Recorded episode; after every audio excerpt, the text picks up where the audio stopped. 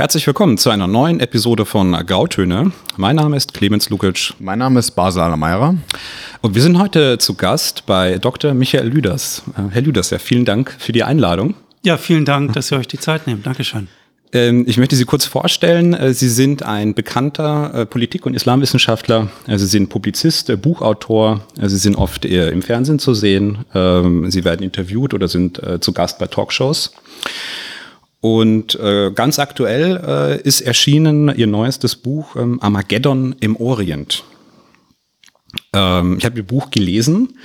Und fand das sehr schön. Also Sie leiten das ein mit einem kurzen Abriss über die Geschichte auf dem arabischen Kontinent, wie das saudische Königreich entstanden ist und wie der andauernde Konflikt zwischen Sunniten und Schiiten entstanden ist. Und dann leiten Sie über zu den ganzen Eskapaden, die sich unter anderem westliche Mächte im 20. Jahrhundert im Nahen Mittleren Osten geleistet haben.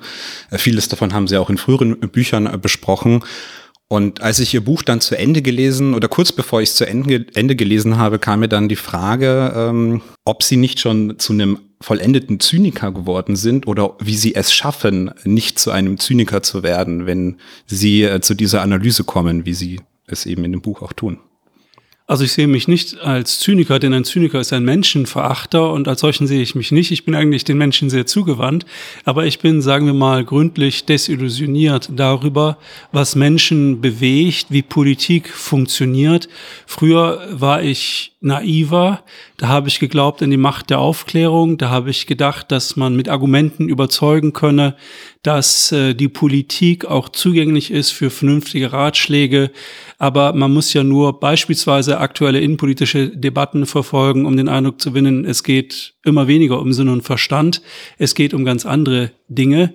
Und was nun den Nahen und Mittleren Osten betrifft, so muss man sagen, das ist ja im Grunde genommen eine Region, die erschüttert ist von vielen Krisen, von Kriegen.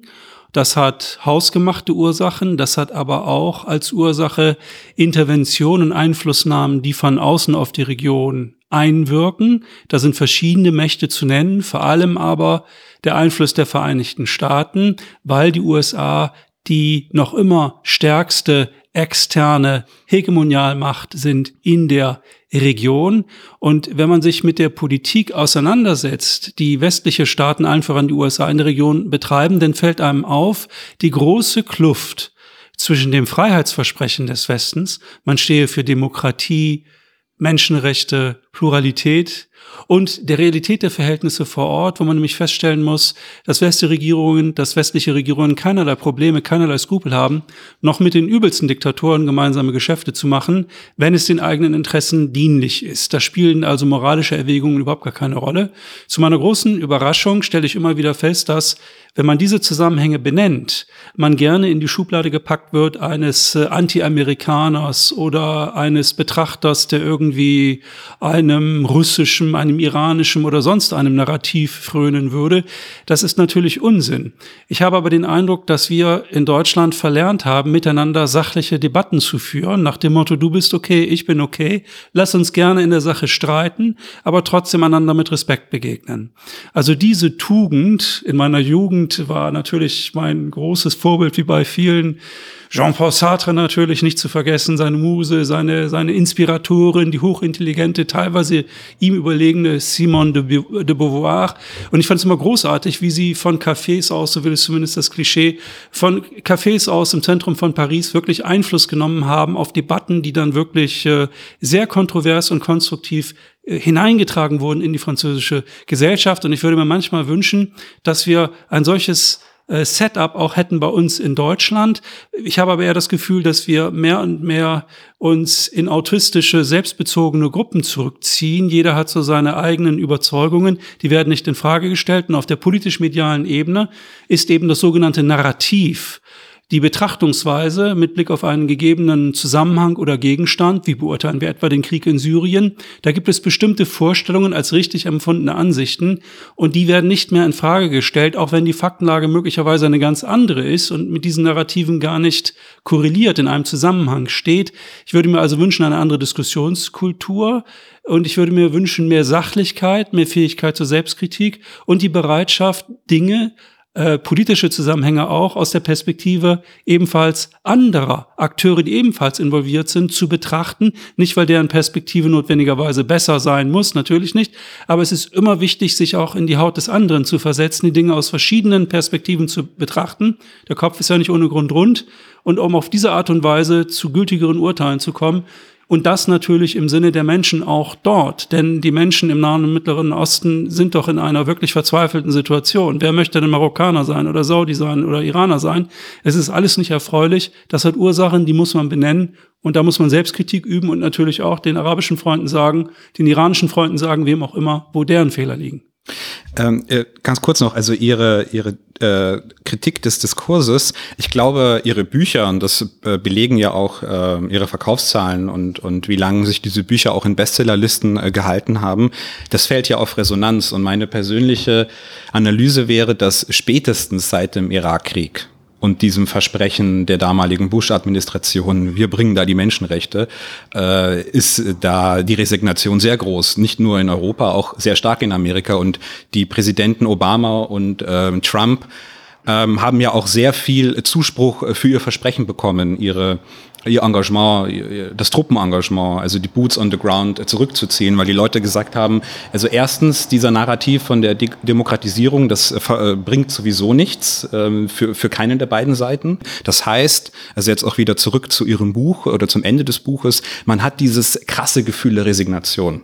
Also die Fakten, die Sie uns präsentieren und die auch andere Beobachter präsentieren, erzeugen diese Resignation. Die Resignation ist spürbar in der Bevölkerung. Sollen wir dagegen ankämpfen, gegen diese Resignation? Oder was ist denn jetzt daraus die vernünftige politische diskursive, der nächste Schritt, der daraus folgen kann? Resignation wäre sicherlich keine Lösung. Das würde bedeuten, dass man den Kopf in den Sand steckt. Und die Schwierigkeit, die wir nur haben, ist, dass, glaube ich, bei vielen der Eindruck entsteht, dass die normalen institutionellen Zusammenhänge, beispielsweise politischer Parteien, nicht mehr der Rahmen sind, innerhalb dessen man einwirken kann mit Vernunft, mit Augenmaß auf gesellschaftliche Veränderungen. Das betrifft innenpolitische Fragen genauso wie außenpolitische. Wir haben auf der einen Seite ein immer lauter werdendes Geschrei, nicht zuletzt auch durch die Allgegenwärtigkeit von Möglichkeiten, sich im Internet Gehör zu verschaffen. Aber vieles wird eben nicht gefiltert, vieles wird nicht reflektiert. Und gleichzeitig gibt es ein Gefühl von Ohnmacht, das Sie zu Recht beschreiben, gegenüber den politischen Akteuren, die den Eindruck erwecken, sie können machen, was sie wollen, ohne dass es für sie irgendwelche Konsequenzen hätte. Und man hat eben vor allem auch nicht den Eindruck, ob das nun Innen- oder Außenpolitik betrifft, und das gilt eigentlich für die allermeisten Parteien, dass sie Akteure hätten, die den Eindruck vermitteln, bestehende Probleme erkannt zu haben und nach konstruktiven Lösungen zu suchen. Mein Eindruck ist, dass es in der deutschen Politik relativ wenig Akteure gibt, die von außenpolitischen Zusammenhängen wirklich ein tieferes Verständnis hätten. Und die verstehen, was anderswo passiert, was anderswo stattfindet. Wenn man sich die politischen Verhältnisse des Kalten Krieges vor Augen führt, Egon Bahr zum Beispiel, mit dem ich die Gelegenheit hatte, mich öfter auszutauschen, bevor er verstarb, einer der Mitarchitekten der Ostpolitik in den späten 1960er und 1970er Jahren, die ja die Voraussetzung waren für die deutsche Einheit, aber auch für die europäische Einheit im Kontext der EU, erzählte mir, dass damals in den 60er, 70er Jahren, also in Zeiten, als nun wirklich niemand Sympathien hatte für den Sowjetkommunismus, dennoch sehr viel Pragmatismus da war in Bonn und anderswo. Jedenfalls gab es in Bonn auf allen Abteilungsleiterebenen, auf allen politischen Ebenen die Telefonnummern der anderen Seite. Wenn es also irgendwelche Probleme gab, konnte man auch auf untergeordneter Ebene zum Telefon greifen, in Moskau anrufen, sich verständigen, was ist da los, was umtreibt euch, gibt es hier ein Missverständnis? Diese ganzen Krisenmechanismen, die es ja letztendlich sind, die gibt es heute nicht mehr. Es gibt natürlich heute ein rotes Telefon zwischen der Kanzlerin und Herrn Putin und anderen Akteuren, aber auf der untergeordneten Ebene gibt es quasi kaum noch Kommunikation.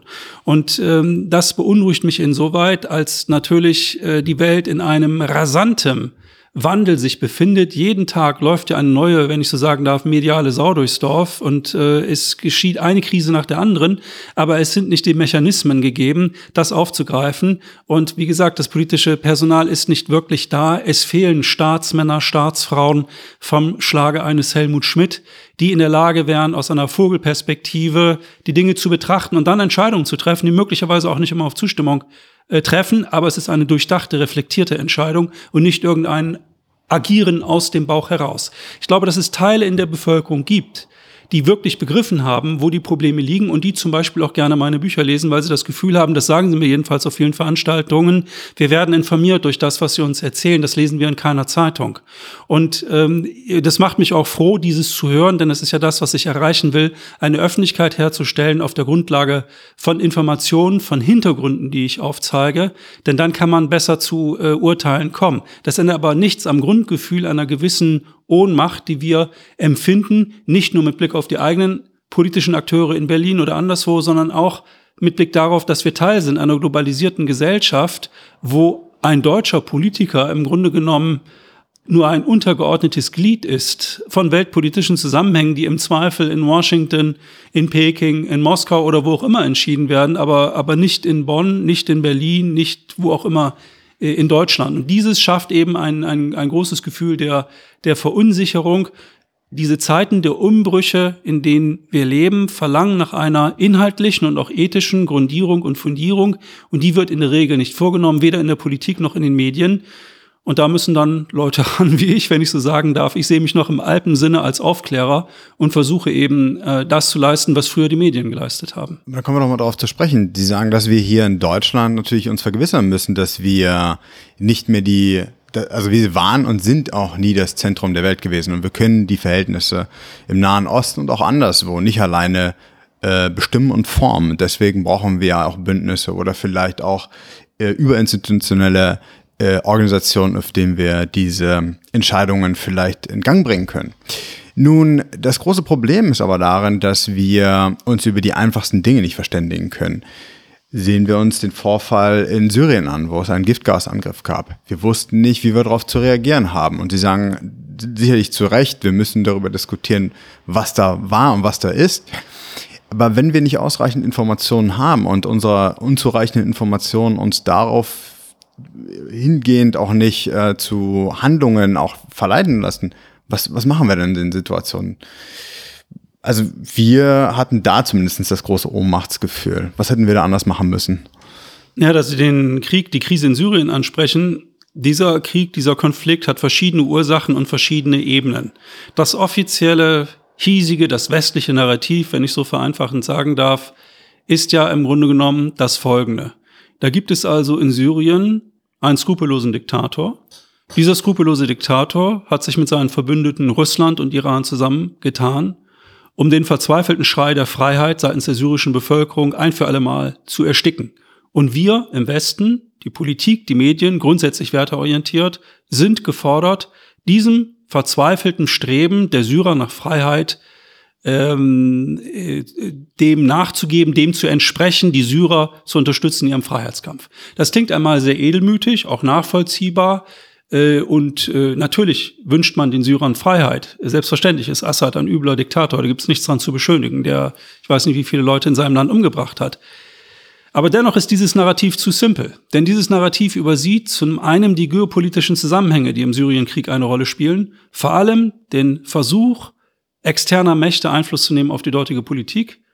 Der Krieg in Syrien fing an als das Aufbegehren von Teilen der Bevölkerung gegen die Repression des Regimes. Das Regime hat diese Demonstration am Anfang niedergeschlagen, niederkartätscht und es dauerte kein Jahr. 2011 am Anfang ging das los mit den Protesten in Syrien, Demonstrationen vom Regime niederkartätscht. Ein Jahr danach spielte das, was zum Beispiel für die Grünen in Deutschland ein wesentlicher Aspekt ist, nämlich die sogenannte Zivilgesellschaft, im Kampf um die Zukunft Syriens keine Rolle mehr. Seit spätestens Mitte 2012 haben wir in Syrien ein Gefechts- und eine Gemengelage, die darin besteht, dass wir das Regime haben, das ohne Rücksicht auf Verluste die eigene Macht verteidigt, und auf der anderen Seite aufständische Rebellen, die wesentlich aus Dschihadisten aus dem Umfeld von Al-Qaida oder dem Islamischen Staat stammen und die weitestgehend eingesickert sind aus dem Irak. Das alles lässt sich belegen, das habe ich auch in einem vorangegangenen Buch belegt, anhand von Quellen, nicht zuletzt der amerikanischen Geheimdienste, wo diese Zusammenhänge dargelegt worden sind. Und ich habe auch darauf verwiesen, dass die ersten Waffenlieferungen, die diese Rebellen, Aufständischen bekommen haben, zum Beispiel kamen und vor allem kamen in den ersten Monaten aus Libyen, wo die Amerikaner große Waffenbestände Gaddafis, der ja gerade gestürzt worden war, zusammen gefasst hatten, gekauft oder sich haben bringen lassen und in großer Menge per Schiff in Richtung Syrien über die Türkei haben bringen lassen. Es ist also mitnichten ein Aufstand, wo man sagen kann, da ist die gesamte Bevölkerung dabei, sondern es ist ein Aufstand von Teilen der Bevölkerung, der massiv unterstützt wurde von dem Ausland. In Syrien selbst, und das alles, was ich hier erzähle, entspricht natürlich nicht dem offiziellen Narrativ, aber es ist dennoch wichtig, diese Zusammenhänge zu kennen. Syrien ist ein Vielvölkerstaat mit verschiedenen ethnischen und religiösen Gruppierungen. Die Alawiten sind eine religiöse Minderheit, die die Macht ausüben in diesem Land. Natürlich nicht alle Alawiten, logisch, sondern die Herrschaftselite der Alawiten, insbesondere der Clan um die Herrscherfamilie von Assad herum. Und es ist interessant zu sehen, wer sich diesem Aufstand gegen Assad angeschlossen hat. Es ist nicht die gesamte syrische Bevölkerung, die es getan hat, sondern es sind Teile der syrischen Bevölkerung. Es sind nicht die religiösen Minderheiten, auch die Christen nicht, haben sich zu keinem Zeitpunkt diesem Aufstand mehrheitlich angeschlossen, sondern es sind vor allem verarmte Sunniten. Die Sunniten stellen die Mehrheit in der syrischen Bevölkerung, und verarmte Sunniten, die in den Städten wenig Perspektive hatten, haben sich diesem Aufstand angeschlossen und sich auch radikalen Gruppierungen angeschlossen, die dann auch Waffen und Gelder gegeben haben für diese Kämpfer. Diese Zusammenhänge zu benennen, heißt nicht, in irgendeiner Weise dieses Regime exkulpieren zu wollen. Das ist ein übles Regime, da gibt es nichts dran zu beschönigen. Leider, und das ist etwas, was viele nicht sehen wollen, ist es nicht so, dass es in Syrien eine Zivilgesellschaft gegeben hätte seit 2012, die aber auch nur ernsthaft in der Lage gewesen wäre, die Macht zu übernehmen von dem Assad-Regime und demokratische Verhältnisse herbeizuführen. Aber warum nicht? Weil die gesellschaftlichen Rahmenbedingungen dafür nicht gegeben sind. Syrien ist eine nur teilweise moderne Gesellschaft, modernisierte Gesellschaft, eine teilweise nur industrialisierte Gesellschaft. Wir haben hier noch sehr starke feudalstaatliche Strukturen, die bestehen neben einer teilweisen Modernisierung und Industrialisierung. Wir haben noch ein starkes Einwirken von Clan- und Stammesstrukturen. Wir haben keine starken bürgerlichen Mittelschichten, die über ethnische und religiöse Zugehörigkeiten hinaus ein neues Nationalbewusstsein hätten entwickelt können, um die Machtfrage zu stellen gegenüber diesem Regime. Und die verschiedenen Gruppen, die gegen das Regime gekämpft haben und noch immer kämpfen, sind in ihrer Mentalität oftmals dem Regime selber sehr ähnlich. Denn in solchen Zusammenhängen, vormodernen gesellschaftlichen, politischen Zusammenhängen, ist es leider so, dass der vorherrschende Mechanismus der Konfliktlösung, das können wir nicht nur in Syrien beobachten, auch in Libyen, im Jemen und anderswo, im Irak, der vorherrschende Konfliktlösungsmechanismus in einer Clan- und Stammesgesellschaft ist nicht zu sagen, du bist okay, ich bin okay und jetzt machen wir einen Kompromiss. Du willst Macht, ich will Macht, lass uns einen Deal machen. Wir suchen, wie es neudeutsch heißt, nach der Win-Win-Situation, sondern der vorherrschende Konfliktmechanismus ist in der Regel, dass jede Konfliktpartei versucht, der jeweils anderen den eigenen Willen aufzuzwingen. Und es gibt nur Sieg oder Niederlage. Das vorherrschende Ziel in diesen Konflikten ist im Prinzip, dass am Ende entweder sie blutend und reglos im Staub liegen oder aber ich. Und es wird derjenige siegen, der über den größeren Clan- und Stammesverband hinter sich hat und in der Lage ist, seinen Willen mit militärischen Mitteln durchzusetzen. Das ist das leider unschöne Szenario, das für viele dieser Länder gilt. Das ist die Tragik, wenn man so will, der arabischen Welt, dass sie irgendwo zwischen Tradition und Moderne, zwischen Vorindustrialisierung und Industrialisierung, in dieser Transformationsphase befindet sie sich. Und in dieser Transformationsphase finden diese ganzen Regimewechsel und Kriege statt, die aber leider eine enorme Destabilisierung bewirkt haben. Und es wird wahrscheinlich noch Jahrzehnte, vielleicht eine ganze Generation dauern, bis die Lage sich so weit befriedet hat, dass die Leute erkennen, es ist keine Partei, kein Clan, kein Stamm stark genug, den jeweils anderen endgültig zu besiegen. Wir müssen Kompromisse machen. Die Deutschen haben ja auch 2 Weltkriege gebraucht, bis sie gemerkt haben, also Kriege führen ist auf Dauer auch nicht die Lösung. Und dort braucht es offenbar auch Zeit. Der Krieg im Libanon, der Bürgerkrieg, der 1975 begann, ist 1990 zu Ende gegangen, auf Intervention von außen. Nicht zuletzt deswegen, weil die libanesischen Kriegsparteien genau dieses erkannt haben. Keine von uns Konfliktparteien kann den Endsieg davontragen und den anderen Parteien den eigenen Willen aufzwingen. Also hat man Frieden geschlossen, der bis heute hält. Brüchiger Frieden, weil richtige Versöhnung hat es nie gegeben. Jede ethnische Gruppe, jede religiöse Gruppe lebt sozusagen aneinander vorbei. Aber immerhin, man schlägt sich nicht mehr die Schädel ein. Und die Tragik für die Syrer ist, dass was sie wollen oder nicht wollen, interessiert mittlerweile eigentlich niemanden mehr. Weil die externen Mächte Einfluss genommen haben auf das, was in Syrien passiert. Die USA, die Europäische Union, die arabischen Golfstaaten und die Türkei. Sie alle wollten den Sturz von Assad.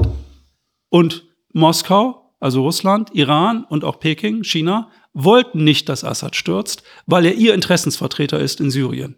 Es hat hier ein Stellvertreterkrieg stattgefunden und diesen Stellvertreterkrieg hat das Regime von Bashar al-Assad, haben die Russen, die Iraner, die Chinesen gewonnen. Das ist endgültig sichtbar gewesen mit der Rückeroberung von Ost-Aleppo Ende 2016. Das war die letzte wirklich große Stadt unter der Kontrolle der Aufständischen, der Dschihadisten, muss man sagen. Und seither ist klar, dieser Krieg ist verloren. Für diejenigen, die einen Regimewechsel herbeiführen wollten und für diejenigen Syrer, die gehofft haben, es würde einen Regimewechsel und eine demokratische Neuerung geben in Syrien. Was wir jetzt erleben, wo wir jetzt miteinander diskutieren, das ist ja das Thema Idlib ein sehr großes. Idlib ist die letzte Provinz, mit Ausnahme der Kurdengebiete, in Syrien, letzte bevölkerungsreiche Provinz, direkt an der Grenze zur Türkei gelegen, die noch unter Kontrolle der Oppositionellen steht. Der Dschihadisten kann man auch sagen. Das Problem ist nur, dass der Westen seine Niederlage nicht anerkennen möchte. Er möchte nicht eingestehen, dass die Russen und die Iraner, ausgerechnet die Iraner, diesen Stellvertreterkrieg gewonnen haben. Also versuchen sie, den Einsatz sehr hoch zu setzen für die Russen, für die Iraner, und sie versuchen gleichzeitig, sich ein Hintertürchen offen zu lassen für eine weitere militärische Intervention. Und das ist dieses Argument, das wir hatten.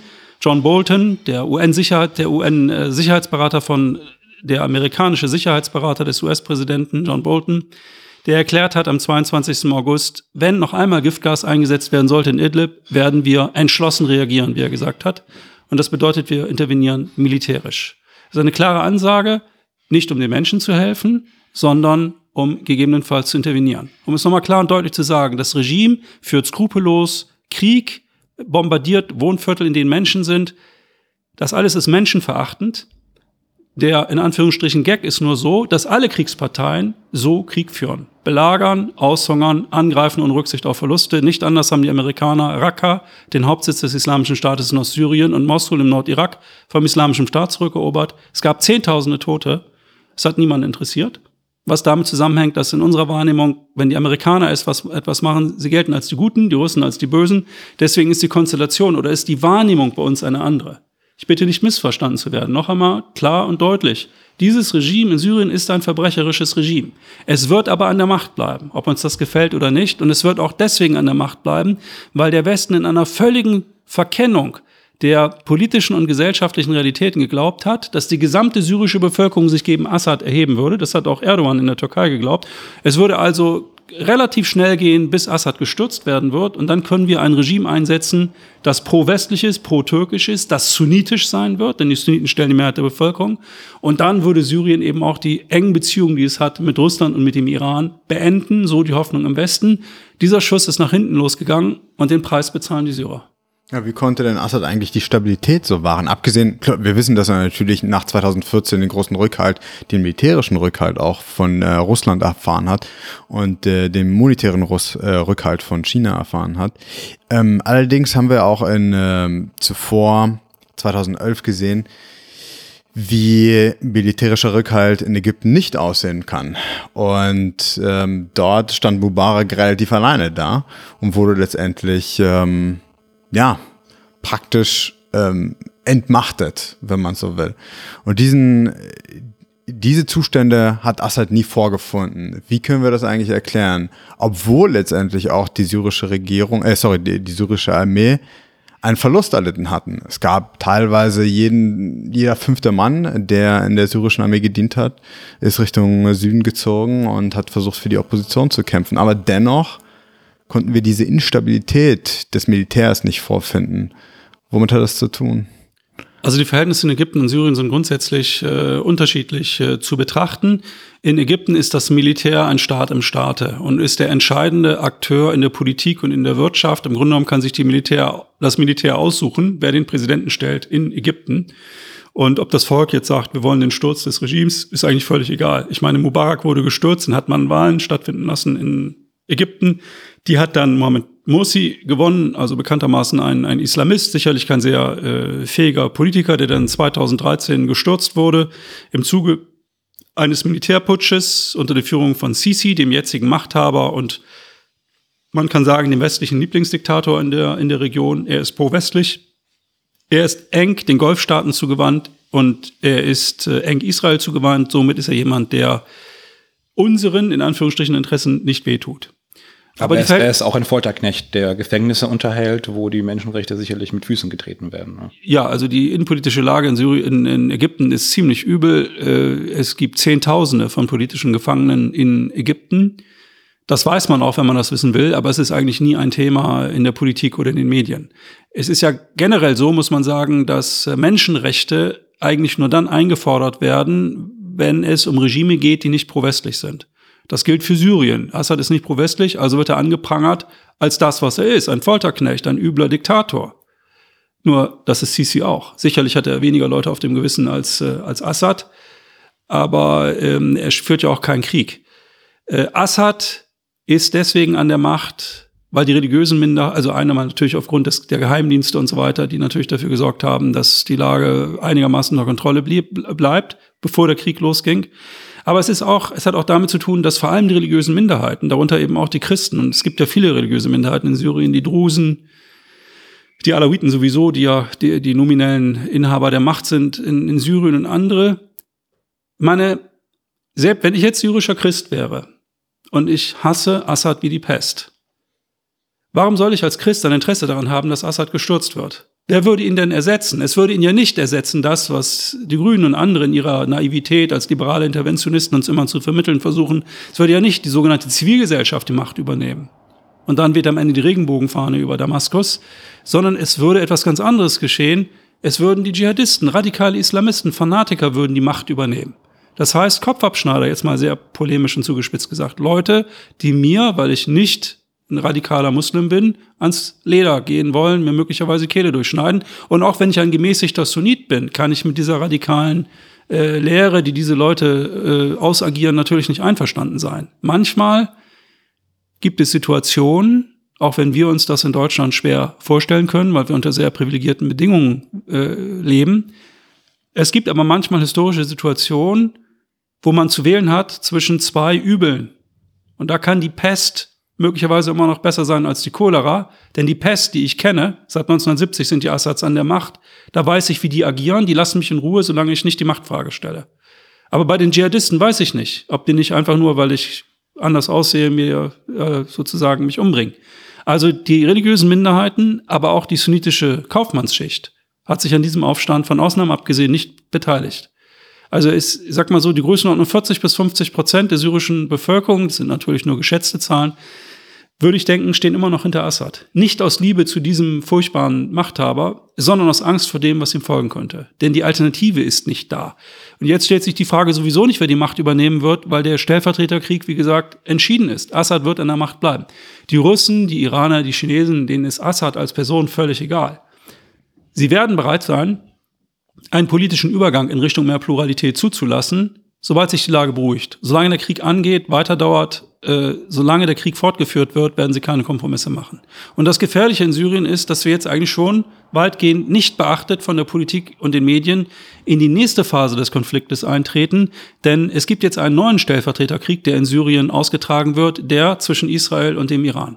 Wir haben mittlerweile fast täglich israelische Angriffe auf syrischem Gebiet mit dem Ziel, das ist jedenfalls das offizielle Argument, militärischen Nachschub für die Iraner, für die iranischen Milizen und vor allem natürlich für die Hisbollah, die Partei Gottes, die schiitische Miliz aus dem Libanon, die eng mit Assad kooperiert, eng mit dem Iran kooperiert, zu schwächen. Und das ist eine natürlich gefährliche Situation. Israel ist natürlich die bei weitem stärkere Militärmacht, kann sich gar nicht, also der Iran gibt im Jahr, ich glaube, 15 Milliarden Dollar aus für Rüstung und Israel, wenn ich die Zahl richtig in Erinnerung habe, 60 Milliarden. Und hinzu kommen ja noch die Amerikaner, die ebenfalls Israel unterstützen und andere. Also der Iran ist keine Bedrohung für Israel. Aber der Iran ist ein Land, das eben einen Störfaktor darstellt, weil es das einzige Land in der Region nicht pro-westlich ausgerichtet ist. Und die Hoffnung derer, die in den USA und in Israel vor allem, aber auch in Saudi-Arabien, einen Regimewechsel im Iran herbeizuführen suchen, ist, dass man danach ein pro-westliches Regime dort installieren könnte. Im Zweifel gehen diejenigen, die einen Regimewechsel anstreben im Iran, auch von der Option aus, dass das Land zerfällt, was denen aber egal ist. Irak ist zerfallen, Libyen ist zerfallen, die Länder versinken in Chaos und Gewalt und Krieg. Das ist für die Menschen eine Katastrophe dort, aber wenn ich jetzt ein zynischer Machiavellist bin im Westen, kann ich mir sagen, das ist mir wurscht, soll doch der Iran sich in 5 Teile zerlegen. denn dann ist ja kein Machtfaktor mehr und ich kann dann schalten und walten, wie ich will und kann die einen gegen die anderen ausspielen. Ich meine, vielleicht sind sie jetzt keine militärische Bedrohung, aber die Prosperität, die ihnen vielleicht in Aussicht steht, den Iranern, könnte im längeren Zeithorizont vielleicht eine Bedrohung sein und deswegen wird das Eindämmen und sicherlich auch bei den Verhandlungen, bei dem Atomabkommen auch ein Grund dafür sein, dass man die Macht klein halten will, um nicht einen Gegenspieler vor Ort zu finden. Absolut. Es gibt ja auch viele Hardliner, die sagen, man kann die Iraner gar nicht mehr davor bewahren oder aufhalten, die Atomwaffe nicht zu bekommen. Also es wäre nur noch eine Frage der Zeit. Also ich glaube, man sollte jetzt die Ebenen nicht miteinander verwechseln. Die Atomfrage ist ja zunächst einmal geklärt gewesen. Es gab ein Atomabkommen, das ausgehandelt wurde zwischen verschiedenen europäischen Staaten, den USA, dem Iran andererseits, mit Unterstützung der Vereinten Nationen und der Europäischen Union. Und dieses Atomabkommen hat ja, das sagen jedenfalls alle Untersuchungen der Internationalen Atomenergiekommission mit Sitz in Wien, dieses Atomabkommen hat dazu geführt, dass alle nuklearen Aktivitäten des Irans unter Kontrolle stehen, unter Kontrolle der Atomenergiebehörde in Wien. Und alle 11 Prüfberichte, die aus Wien von der IAEA erstellt worden sind, zwischen Sommer 2015, dem Zeitpunkt des Abschlusses des Atomabkommens, bis zur Aufkündigung des Atomabkommens, jetzt im Mai durch US-Präsident Trump, alle 11 Untersuchungen haben ergeben, dass sich der Iran vollumfänglich an dieses Abkommen hält. Also dieses Abkommen war ein Modus, den Iran in Schach zu halten. Aber, da haben Sie vollkommen recht, es gibt natürlich die Sorge, dass der Iran wirtschaftlich immer mehr prosperieren könnte. Der Iran ist ein Land mit 80 Millionen Menschen, 82 Millionen Menschen, etwas mehr als es Deutsche gibt.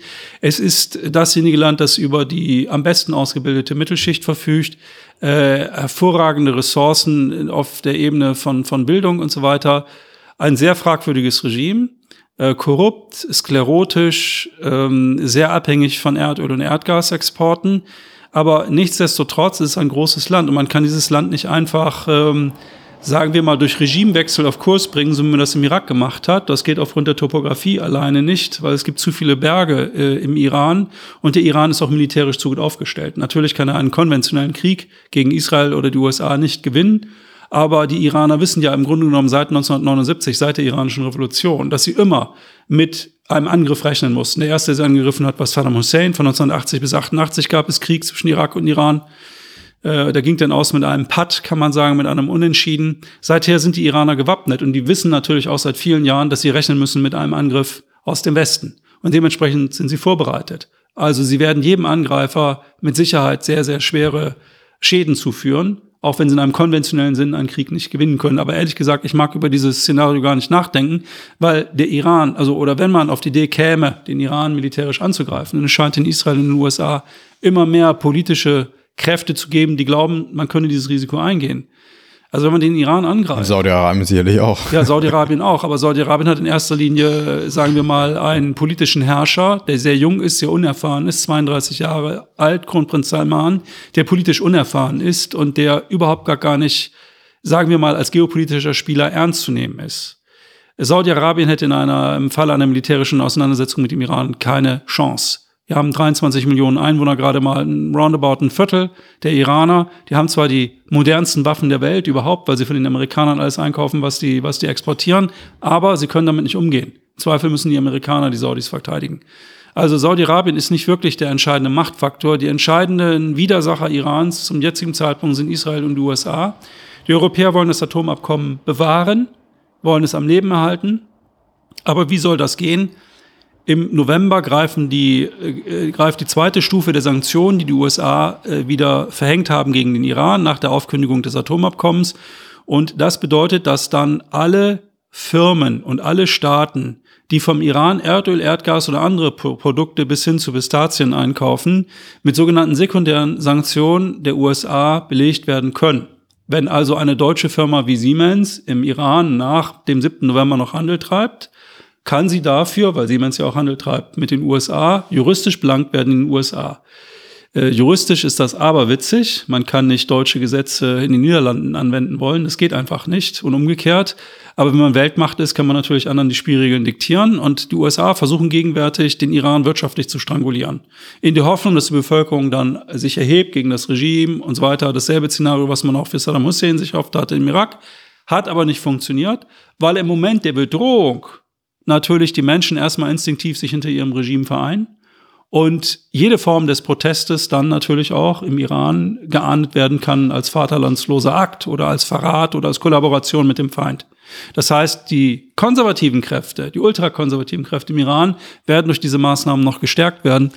Ganz zu schweigen davon, dass natürlich die Bevölkerung selber einen sehr hohen Preis bezahlt durch diese verschärften Sanktionen.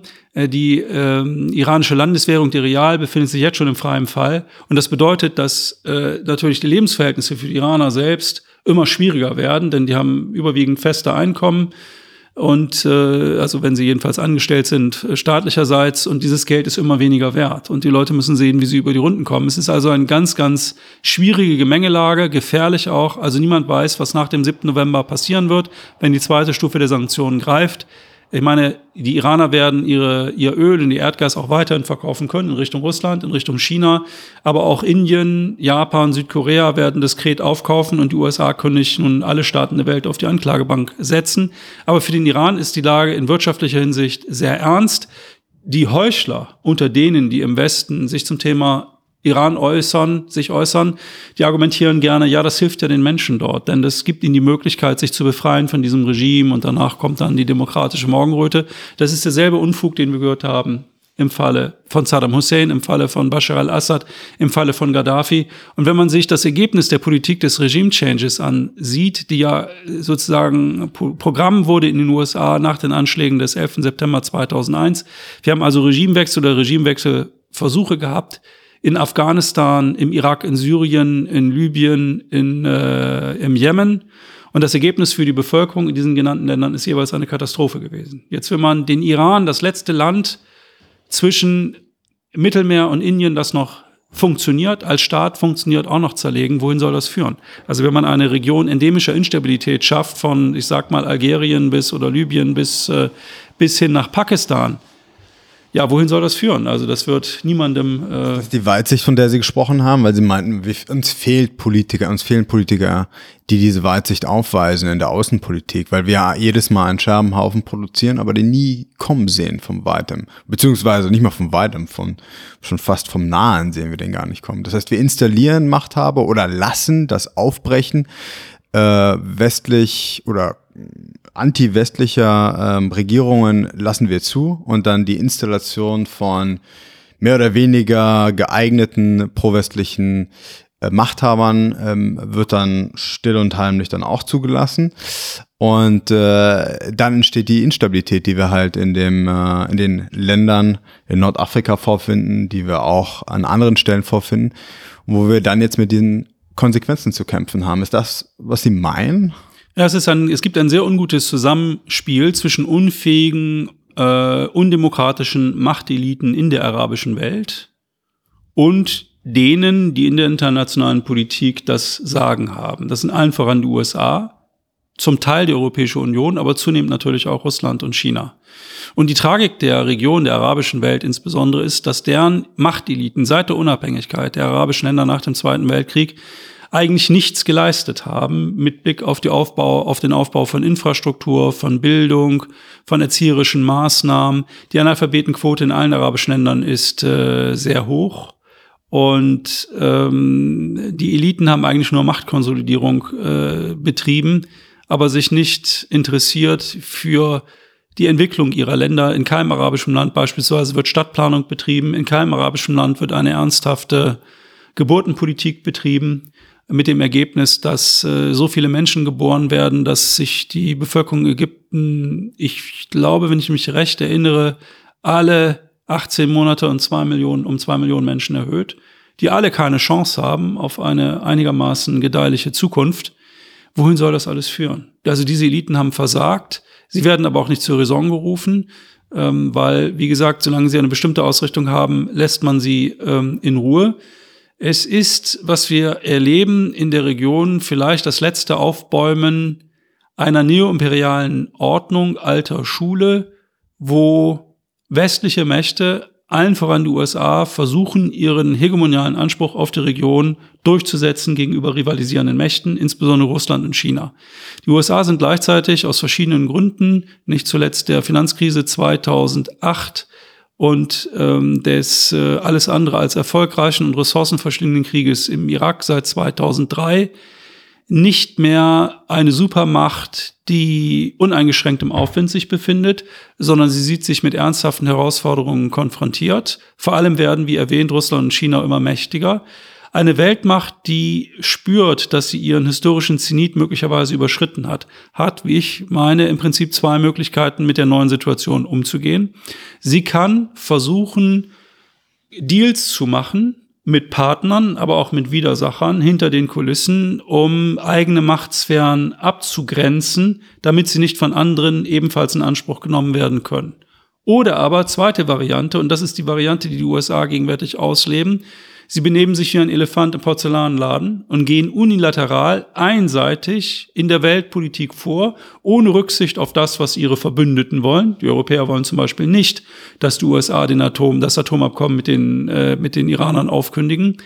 Darauf nimmt die Regierung Trump aber keinerlei Rücksicht. Sie betreibt eine aggressive Politik der Machtkonsolidierung. Das schlägt sich auch nieder in den Zöllen und Tarifen, die verhängt werden gegenüber der Europäischen Union und vor allem gegenüber China. Das ist der Versuch, die amerikanische Dominanz in Politik und Wirtschaft global durchzusetzen. Es funktioniert aber nicht, es wird nicht funktionieren, denn das löst Gegenreaktionen aus, zum Beispiel der Gestalt, dass Russland und auch China, aber auch andere Mächte zunehmend dazu übergehen, ihren Handel nicht mehr auf Dollarbasis abzuwickeln, sondern auf andere Währungen auszuweichen, mit dem Ergebnis, dass dieses die Wirtschaftskraft der USA zusätzlich schwächt, denn die Staatsverschuldung der USA, die ja gigantische Ausmaße angenommen hat, ist ja nur zu finanzieren und rezufinanzieren, weil der Dollar noch die weltweite Leitwährung ist. Wenn das aber eines Tages mal nicht mehr der Fall sein sollte, weil andere Währungen, darunter auch der Euro, als parallele Währungen akzeptiert werden in den internationalen Handelsströmen, dann bekommen die USA ein sehr ernsthaftes Problem. Und wie das nun also sich weiterentwickelt, ist eine völlig offene Frage. Zusammengefasst kann man sagen, die Welt befindet sich, wie soll man sagen, in einem, wie die Ökonomen sagen würden, in einem volatilen Zustand. In einem Zustand der Instabilität und der Unberechenbarkeit mit immer neuen Herausforderungen. Und was in der Tat fehlt, gerade auch in der deutschen Politik, sind Akteure, die diese Zusammenhänge einordnen können und die das vor allem auch berücksichtigen in ihren politischen Handlungen. Nehmen wir ein konkretes Beispiel. Als die Amerikaner davor gewarnt haben, für den Fall eines Chemiewaffeneinsatzes in der Region Idlib in Syrien, würden die Amerikaner sich das Recht auf Vergeltung herausnehmen. Als Bundesregierung hätte ich mich dazu zu diesem Thema nicht weiter geäußert. Die Amerikaner haben aber Druck ausgeübt auf die Deutschen und wollen die Deutschen mit im Boot haben für den Fall einer militärischen Vergeltung. Die Briten und die Franzosen haben ja schon gesagt, dass sie mitmachen. Und die Bundesregierung signalisiert nun, wir machen auch mit. Aber was ist das für ein Irrsinn angesichts der Gefechtslage in der Region? Wir haben einen wissenschaftlichen Dienst des Bundestages, der unmissverständlich klargestellt hat, dass ein solcher Bundeswehreinsatz als Vergeltungsmaßnahme in Syrien völkerrechtswidrig wäre. Also die Bundesregierung beziehungsweise einige ihrer Akteure, die für einen solchen Bundeswehreinsatz plädieren, bewegen sich, wenn man es mal nüchtern betrachtet, außerhalb der Normen, die das Grundgesetz setzt. Sie fordern eine illegale Handlung. Das ist immerhin erstaunlich. Früher wäre in so einem Fall der Verfassungsschutz eingeschritten, aber heute sind die Zeiten andere und da kann man das fordern. Die Union war ja 2003 auch für den Irakkrieg. Also das ist genau der Punkt. In guter Tradition in dieser Hinsicht. Das ist allerdings doch wichtig, auf diesen Punkt hinzuweisen. 2003 hatte die Bundesregierung und auch die französische Regierung den Mut, an die Adresse der Amerikaner gerichtet zu sagen, nee, liebe Freunde, da machen wir nicht mit bei eurem Quatsch, was ihr da im Irak vorhabt, nämlich Saddam Hussein zu stürzen. Und aus heutiger Sicht kann man ja nur sagen, das war eine wirklich weise Entscheidung, das möglicherweise einzige historisch bleibende Verdienst der damaligen rot-grünen Koalition. Die aber in Afghanistan einmarschiert ist. Die dann in Afghanistan einmarschiert ist und die Grünen, die dann sozusagen ihre Jungfräulichkeit verloren haben im Jugoslawienkrieg. Und nichtsdestotrotz, das war schon eine historisch starke Geste. Das muss man anerkennen. Das hat Schröder auch nochmal die Wahlen gerettet wahrscheinlich. Also, durchaus. Und heute haben wir aber eine ganz andere Konstellation. Alle, mit Ausnahme der SPD und der Linken, sind der Meinung, na klar, also nicht alle, es gibt natürlich auch CDUler und andere, die da ein bisschen vorsichtiger sind. Aber die... Und die AfD. Ja, das sind diejenigen, die sagen Vorsicht, ja. Und sagen wir mal, die etablierten Parteien, mit Ausnahme der SPD, sagen, wir machen mit. Und das ist schon irre, weil ich mich frage, auf was für eine rechtliche und ethische Ebene begeben wir uns ja eigentlich? Also wenn Rechtsnormen keine Rolle mehr spielen. Ich bin ein starker Verfechter des Gedankens von Rechtsstaatlichkeit. Wenn Rechtsstaatlichkeit ausgehobelt wird und wir es akzeptieren, dass wir, auch wenn das Grundgesetz etwas anderes sagt, das Recht haben, militärisch zu intervenieren in Syrien, dann müssten wir es doch, wenn wir die Dinge zu Ende denken, auch akzeptieren, wenn die sagen, naja, dann betrachten wir jetzt die Krim auch mal als russisch, ist vielleicht auch völkerrechtlich nicht so ganz koscher, aber egal. Und was soll dann die Chinesen davon abhalten, irgendwann zu sagen, also Formosa, Taiwan, nicht? Also die Brüder, Schwestern dort wollen auch heim. Ich verstehe Ihren Punkt, und ich glaube, das ist auch mit einer der Gründe, warum eben liberale Demokratien so viel Kredit verspielt haben. Absolut. Und die AfD sich ihrem Zulauf erfreut. Ich würde, wenn du verstanden bist, zum Abschluss vielleicht noch mal kurz auf Europa zurückkommen. Ich würde noch vorher hierzu noch eine Frage stellen. Ich finde den Punkt, gerade jetzt hier in Syrien und dem Giftgasangriff, nun einen ziemlich schwierigen Punkt, weil wir zumindest festgestellt haben, dass wir da keine klare Linie finden und keine klare Reaktion. Für ihre verfassungsrechtliche Interpretation ist diese Lage klar. Aber unter moralischen Gesichtspunkten gibt es ja nun eine sehr hoch umstrittene Debatte. Und die Frage der Passivität und der Aktivität kann und muss nicht irgendwie klare Reaktionen haben. Also wir wissen halt nicht, ob das Zurückhalten, wie soll ich sagen, mehr Opfer bringt oder weniger Opfer bringt. Wir können es nicht einschätzen. Und deswegen gibt es diese Debatten, die wir gegenwärtig haben, dass wir sagen, okay, die Giftgaseinsätze, die überschreiten eine rote Linie aus sicherlich guten Gründen. Und wir müssen da auf eine Reaktion finden. Ist es denn das Stillschweigen? Ist es denn das Anwenden militärischer Aktion, Aggression, oder bleibt es bei den Worten, die bisher wenig Wirkung gezeigt haben? Weil es war nicht der einzige Angriff. Und es könnte auch noch ein weiterer oder mehrere folgen. Diese Diskussion, die Sie zu Recht ansprechen, ist eine sehr oberflächliche. Denn zunächst einmal stellt sich ja die Frage, es ist ja nicht allein Giftgas, das eingesetzt wird und das Menschen zu Tode bringt, sondern auch Fassbomben zum Beispiel, oder es ist die Belagerung von ganzen Städten. Also wenn ich die Dinge jetzt zu Ende denke, müsste ich eigentlich sagen, ja, warum reagieren wir nur auf Chemiewaffen, auf die anderen Dinge nicht? Dann sind wir bei einer direkten militärischen Intervention. Und da sind wir sehr schnell am Kern der Geschichte. Ihre Argumentation ist eine moralische. Eine moralische Argumentation hat ihre Berechtigung. Aber man darf, und ich bitte nicht missverstanden zu werden, aber Moral hat in der Geopolitik so viel Relevanz wie Jungfräulichkeit im Bordell. Das gibt es nicht, dass es sozusagen eine moralisch legitimierte Geopolitik gäbe. Geopolitik ist die Macht des Stärkeren. Und ich habe ja versucht zu beschreiben, dass das, was in Syrien stattfindet, ein Stellvertreterkrieg ist. Also wenn wir reden von Moral oder Nicht-Moral, müsste man an dieser Stelle ansetzen. Mit welcher Berechtigung versuchen eigentlich verschiedene Staaten, unabhängig von der Frage, was wir jetzt von Assad halten oder nicht, dort einen Regimewechsel herbeizuführen? Assad verteidigt seine Macht skrupellos mit allen Mitteln, ohne Rücksicht auf Verluste. Egal, ob da ein paar Zehntausende mehr draufgehen oder nicht. Aber letztendlich ist ja dieser ganze Krieg maßgeblich befördert worden, der ja nun seit 2011 andauert, durch diesen Versuch eines Regimewechsels und der Bewaffnung und Finanzierung einer sehr fragwürdigen, wie wir sie hier nennen, Opposition, die zu einem erheblichen Teil heute aus Dschihadisten besteht. Also diesen Zusammenhang muss man ja zumindest dann, sagen wir mal, mitdenken. Definitiv, ja. Die Sache mit den Chemiewaffen ist eine sehr komplexe. Die meisten haben ja nur ein kurzes Gedächtnis. Im April gab es ja schon einmal den Vorwurf, das Regime hätte Chemiewaffen eingesetzt, nämlich in Ostruta, unweit von Damaskus. Und daraufhin haben die Amerikaner, ohne irgendeinen Beweis zu haben, angefangen zu bombardieren, genauso wie die Franzosen und die Engländer. Das Ganze war hinter den Kulissen ein Deal. Man hat sich abgesprochen mit den Russen, man hat so bombardiert, dass niemand faktisch zu Schaden gekommen ist. Es war aber eine brandgefährliche Situation, weil die Russen gesagt hatten, wenn ihr angreift, wir schießen zurück, ja. Also das hätte wirklich brandgefährlich werden können. Und nebenbei bemerkt, ja, also dem Regime ist alles zuzutrauen. Aber diese Sache mit dem Giftgas, die finde ich, da muss man sehr, sehr vorsichtig agieren. Also es reicht nicht, dass irgendwelche Weißhelme, also jene Zivilschutzorganisationen, die hier als humanitäre Organisation sehr verehrt wird, wobei man deren Nähe zu Dschihadisten meist übersieht. Die Weißhelme haben behauptet, es gab einen Giftgaseinsatz. Aber es gibt bis heute keinen Beleg dafür, das muss man ganz sachlich feststellen. Es gab im Juli einen Zwischenbericht der Vereinten Nationen, der Organisation für das Verbot für Chemiewaffen. Und wenn man diesen Zwischenbericht liest, dann muss man ganz klar sagen, also da ist nichts eindeutig. Ohne Frage. Und insofern, da will ich Ihnen gar nicht widersprechen. Und ich denke auch, der Verweis darauf zu sagen, dass es eigentlich gar keinen Unterschied macht, ob die Leute durch Fassbomben sterben oder durch Giftgasangriffe oder durch einfache Kugelschüsse, endet am Ende des Tages in ihrem Tod, der mindestens genauso verwerflich ist wie auf jeder anderen Ebene.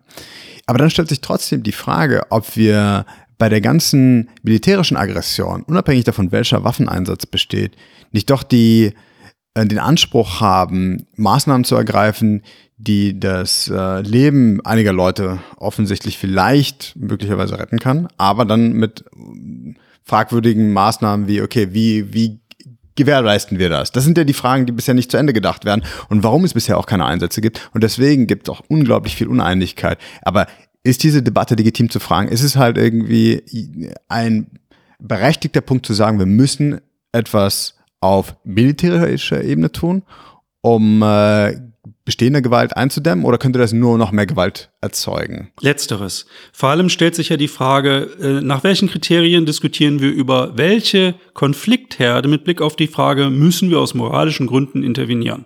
Niemand würde auf die Idee kommen zu sagen, das israelische Vorgehen in den palästinensischen Gebieten, vor allem im Gazastreifen, ist nicht in Ordnung. Da wird ein ganzes Volk kolonialisiert, unterdrückt, an der freien Entfaltung seiner Lebensmöglichkeiten gehindert, vor allem im Gazastreifen.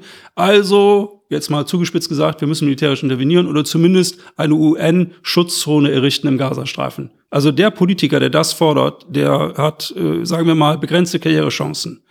Aber im Falle Syriens sind wir uns alle einig. Warum sind wir uns im Falle Syriens alle einig? Und Menschenrechte werden gerne eingefordert dort, wo es nicht wehtut. Also zum Beispiel gegenüber Erdogan in der Türkei oder gegenüber Putin in Russland. Aber man ist schon sehr, sehr vorsichtig, wenn es bestimmte Akteure sind, die im Westen hoch geschätzt sind. Klar, wir alle, oder die politischen Vertreter, die medialen Vertreter, keiner von denen mag Trump, das ist völlig klar. Aber würde jemand ernsthaft auf die Idee kommen, zu sagen, also die USA wenden die Todesstrafe an, das ist verabscheuungswürdig, das entspricht nicht den Idealen der westlichen Welt und der deutschen Verfassung, dem Grundgesetz, deswegen müssen wir jetzt die diplomatischen Beziehungen zu Washington abbrechen. Würde keiner ernsthaft verlangen. Dieser moralische Diskurs ist, sorry to say, ein sehr oberflächlicher. Es ist einer, der sich politisch leicht instrumentalisieren lässt, weil er kommt sehr koscher daher. Wir sind ja ganz edelmütig. Das ist die Haltung liberaler Interventionisten, die man gerade bei den Grünen sehr ausgeprägt findet, die sich im Besitz glauben einer höheren Moral. Vor allem deswegen, weil sie glauben, sie hätten die richtigen Reaktionen aus der jüngeren deutschen Geschichte gelernt. Deswegen glauben sie, dass sie eine höhere Moral hätten als beispielsweise ein Putin, ein Erdogan oder ein anderer. Und sie sind der Meinung, dass sie aus diesem Grund humanitär intervenieren müssten. Wer über humanitäre Intervention fabuliert, philosophiert, ist im Grunde genommen, wenn ich das mal ganz scharf formulieren darf, ein nützlicher Idiot derer, die aus geopolitischen Gründen ein Interesse daran haben, Regimewechsel herbeizuführen in anderen Ländern. Diese moralischen Argumente haben wir auch geführt im Falle von Saddam Hussein. Der ist auch ein ganz schlimmer Diktator. Ja, war er auch. Und es ist kein Fluss, dass er weg ist. Aber das, was jetzt da herrscht im Irak, ja, dieses Chaos, das ist doch keine Alternative. Und man kann eine gesellschaftliche Veränderung, so verabscheuungswürdig Leute wie Assad sind, nur herbeiführen durch eine Veränderung von innen heraus. Wenn der gesellschaftliche Rahmen für Veränderung nicht gegeben ist, weil eben diese Clan- und Stammesstrukturen, diese vormodernen Strukturen noch zu stark sind, dann kann man nicht durch Bomben eine Demokratisierung herbeiführen. Das erklären Sie aber mal Vertretern der Grünen. Das können Sie denen nicht vermitteln. Für die ist die Welt ganz klar. Unvergessen für mich Göring-Eckardt, Grünen-Vorsitzende, die im Oktober 2014 vorgeschlagen hat, man müsse die Bundeswehr nach Syrien entsenden, auf dass sie dort zweierlei tue, A, gegen das Regime kämpfen und B, gegen den Islamischen Staat. Und dieser Vorschlag wurde ernsthaft diskutiert innerhalb der politischen Klasse, wenn ich so sagen darf. Und ich war fassungslos, ich habe das verfolgt, diese Diskussion in einer Talkshow bei Maybrit Illner, und habe gedacht, wieso sagt denn keiner dieser werten Dame, Mädel, du hast ein Rad ab. Du verstehst nichts von den Hintergründen und den Ursächlichkeiten dieses Krieges und schwabulierst auf der Grundlage deiner Berlin-Kreuzberger Weltsicht, die eine ganz andere ist als das, was in der Realität in Syrien stattfindet. Das ist ja mal das Problem. Jeder Mensch hat seine eigene Erfahrung, seine eigene Sozialisation. Man darf aber nicht den Fehler machen, 1:1 das eigene Lebensspektrum zu übertragen auf andere Kulturen, auf andere Länder und so weiter und so weiter. Dass diese Regime alle Mist sind, völlig klar. Aber wir müssen in der Politik einen gesunden Pragmatismus obwalten lassen. Übrigens das Argument mit der Moral, um darauf nochmal zurückzukommen.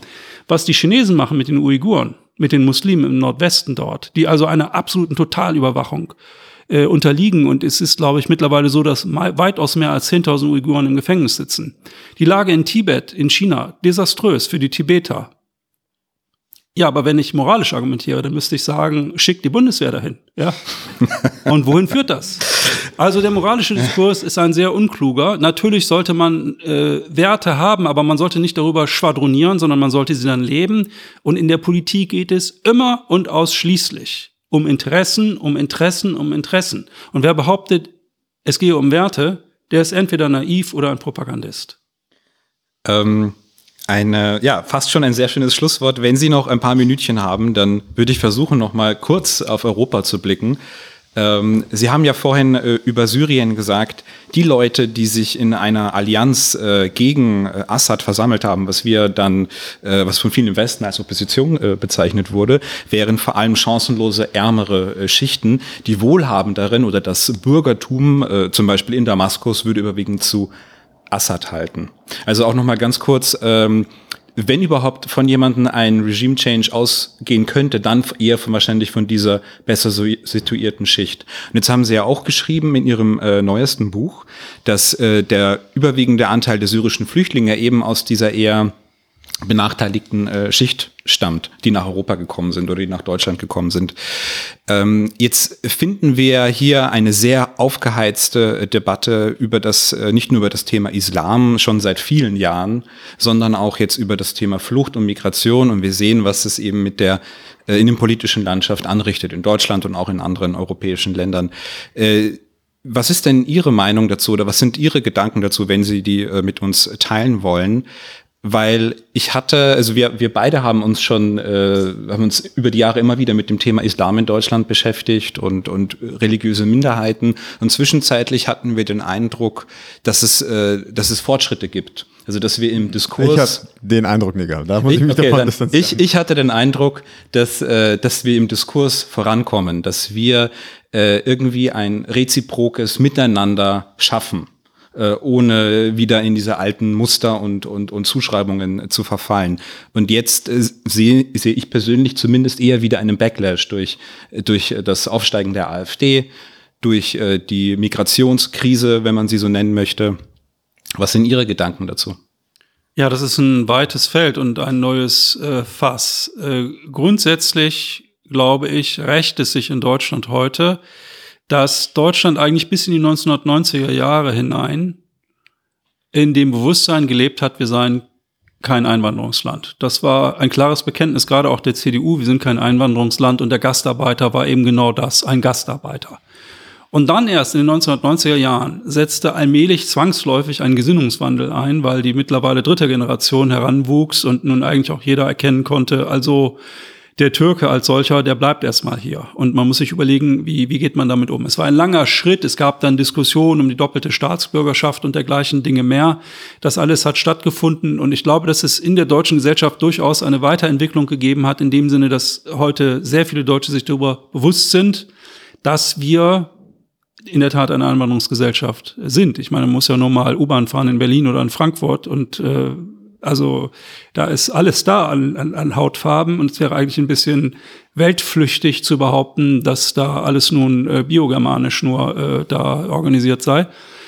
Und ich glaube, dass die meisten Deutschen sich damit auch gut arrangieren konnten. Das Problem ist nur, dass wir mit dem Jahr 2008 eine weltweite Finanzkrise erlebt haben, eine Bankenkrise mit dem Ergebnis, dass Milliarden und Abermilliarden investiert werden mussten, um diese Banken zu retten. Gleichzeitig hat der Neoliberalismus und der Finanzmarktkapitalismus dazu geführt, dass Arbeitsverhältnisse nicht nur in Deutschland, sondern weltweit immer flüchtiger und prekärer wurden. Es ist auch in Deutschland heute Realität, dass Rentner bis 70 oder länger arbeiten müssen, dass viele Verträge, Arbeitsverträge geschlossen werden, zeitlich befristet sind, dass sie schlecht bezahlt werden, dass Arbeitnehmerrechte ausgehöhlt werden und dergleichen Dinge mehr. Hinzu kommt, dass der ganze, in Anführungsstrichen, Elitendiskurs über die Einheit Europas, die Idee der Europäischen Union ist ja im Prinzip eine großartige, aber ich glaube, dass viele Menschen das Gefühl haben, dass diese Europäische Union etwas sehr Abstraktes ist und etwas, wo Eliten in Brüssel Dinge beschließen, von denen ich, ja, auf die ich keinen Einfluss habe. Und wie gesagt, dies in Verbindung mit prekären Lebensverhältnissen, zum Beispiel in den neuen Bundesländern, aber auch in Industriebrachen, Regionen, Stichwort Gelsenkirchen, das gibt's ja auch in Westdeutschland. Dann im Jahr 2015 auf einmal dieser Zuwachs, also die Aufnahme von fast, kann sich streiten über die genaue Zahlen, irgendwas zwischen 800.000, 1 Million Zuwanderer, Einwanderer, Flüchtlinge, die meisten von ihnen aus Syrien, aber eben nicht nur. Die Bundeskanzlerin damals mit ihrem berühmten Ausspruch, wir schaffen das, das klingt erstmal gut, aber letztendlich hatte die Bundesregierung nicht viel unternommen, die Politik hat nicht viel geleistet, um wirklich diese Integration, die man hätte meistern können und noch immer meistern kann, voranzutreiben. Denn dann die Lehrer haben noch mehr zu tun gehabt, die Behörden waren auf einmal geflutet mit unendlich vielen Anträgen, die Mitarbeiter wussten gar nicht mehr, wie viele Stunden der Tag haben soll, damit man das alles bearbeiten kann. Ich glaube, dass ein großer Teil der Bevölkerung sich im Stich das Gefühl hatte, man lasse die Bevölkerung im Stich. Es gibt natürlich auch immer die notorischen Nörgler und Querulanten, immer was zu meckern haben.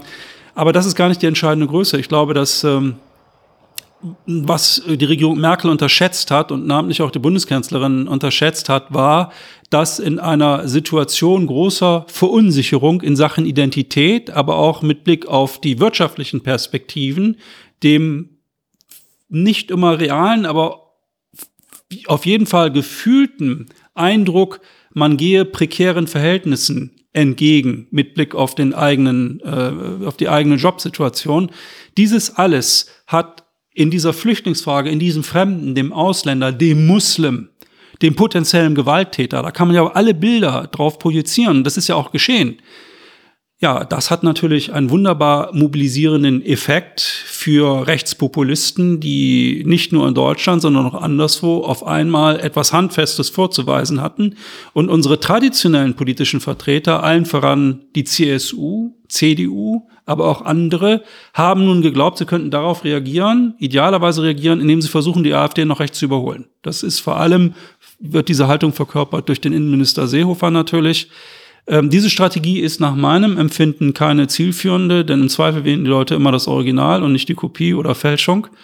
Und ich glaube, dass die politische Klasse, wenn ich diesen Begriff verwenden darf, schlichtweg überfordert ist im Augenblick. Sie bekommt ja eigentlich auf keinem politischen Gebiet irgendetwas hin. Wir haben Diskussionen, Debatten, Erregungszustände, die in den Medien gehypt werden von Tag zu Tag, die im Grunde genommen klein Probleme behandeln, aber nie das große Ganze. Es hat kaum einer den vogelperspektivischen Blick und man hat den Eindruck, dass es Deutschland vor allem deswegen noch gut geht, weil der Mittelstand einfach weiterhin arbeitet, anstatt dumm rumzuquatschen und dadurch Fakten schafft, die die Wirtschaft in Deutschland voranträgt und voranbringt.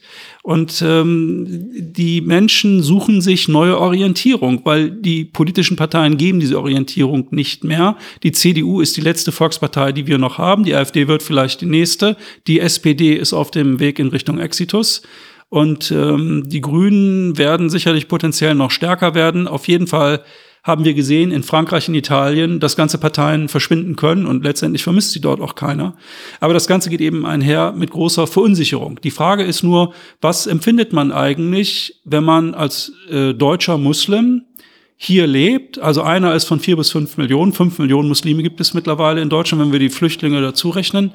Ja, wenn aber 5 Millionen Menschen von 80 Millionen immer wieder vermittelt wird, also erstens, ihr habt die falsche Hautfarbe, zweitens die falsche Religion, drittens wollen wir euch hier nicht haben und viertens seid ihr alle Schmarotzer, ja, dann ist natürlich irgendwann der Punkt gegeben, wir haben ja jetzt schon Hetzjagden gesehen in Chemnitz und anderswo, wo es Ausländer wirklich ans Leben ging zum Teil.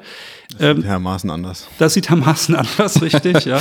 Und das Problem ist nur, ich glaube, dass diese Menschen, die sind jetzt natürlich auch alle überrascht, Aber ich glaube, es wird irgendwann auch auf der Seite einen Backlash geben, eine Gegenbewegung, die möglicherweise dann genauso irrational ist. Die werden dann auch möglicherweise sich organisieren in irgendwelchen Organisationen, die dann sagen, wir müssen uns verteidigen. Das Interessante ist ja, dass Sie diese Menschen angesprochen haben und das ist ja zum Teil schizophren, weil, um die deutsche Politik mal zu loben, wenn wir an einen Wolfgang Schäuble und an seine Islamkonferenz denken, die er ins Leben gerufen hat, er war der Erste, noch vor Wolf von Merkel, der gesagt hat, Islam gehört zu Deutschland, die Kooperation auf Länderebene mit vielen, mit zum Beispiel DITIB, die Idee, einen Lehrstuhl für islamischen Religionsunterricht in Berlin einzurichten, also da sind wir den Franzosen ja sehr weit voraus, und wenn man nach Frankreich anguckt, und dann sind wir hier das Land der Seligen, was Integration und Zusammenleben mit Muslimen betrifft, wäre meine Analyse. Also in der Politik bekommen diese muslimischen Menschen ständig, also in der Öffentlichkeit meine ich, entgegengeworfen, das, was sie gesagt haben. Das sehe ich persönlich auch. Diese Scapegoating findet statt. Aber auf einer Ebene, die wir irgendwie gar nicht öffentlich beleuchten aus irgendeinem Grund, passieren eigentlich sehr progressive Dinge, oder es sind progressive Dinge in Deutschland passiert, die eben sicherstellen, dass wir nicht diese Zustände wie in Frankreich haben. Ja, Beispiel. Aber das sind vielleicht abgemilderte Zustände, aber trotzdem, es sind nur gesalbte Worte am Ende des Tages. Und wenn ich eigentlich die Bundesregierung wäre, dann würde ich jeden einzelnen Cent in Förderprogramme stecken gegen gruppenbezogene Fremdenfeindlichkeit, um nicht letztendlich von der AfD überholt zu werden. Und das passiert. Ich meine, die Leute gehen das Problem an der Basis halt nicht an und verstehen halt auch nicht, warum die AfD immer größer wird und warum der braune Sumpf nicht kleiner wird und stattdessen immer wächst. Und das ist letztendlich die Grundidee, die die Nahrung gibt für jegliche Art von Asymmetrie gegenüber Menschen unterschiedlicher Zusprechungen und Charakterzüge. Dass man das nicht bekämpft, ist meiner Ansicht nach irgendwie die große Blindheit, die uns in den nächsten Jahrzehnten irgendwann einholen wird. Und dann irgendwann werden wir aufwachen und feststellen, dass die AfD eine Volkspartei ist. Was jetzt schon im Osten ist. Ja. Ja, sind wir in Österreich praktisch schon. Ne? Gut, okay, dann wollen wir das vielleicht nochmal abrunden und nicht mehr Ihrer Zeit stehlen. Vielen Dank. Ja, Herr Dr. Lüders, vielen Dank für das Gespräch. Ich möchte mich auch verabschieden. Ich möchte mich erstmal bedanken bei euch, dass ihr euch die Zeit genommen habt, dass ihr Geduld hattet, mir zuzuhören. Und ich möchte auch dem Zuhörer sagen, was ich hier versucht habe zu entwickeln, das ist nichts hermeneutisch Abgeschlossenes. Das sind sozusagen Denkanstöße, die ich versuche zu vermitteln. Und ich bin immer dankbar für Anregungen und Politik. Und ich bin der Meinung, dass man viel mehr Diskussionen in der Öffentlichkeit führen sollte, die Hintergründe beleuchten und die zielführend geführt werden. Denn das ist ja der einzige Weg. Wenn die vernünftigen Menschen im Land nicht mehr miteinander reden, wer soll es dann tun? Ihr Schlusswort. Vielen Dank. Vielen Dank. Tschüss. Tschüss.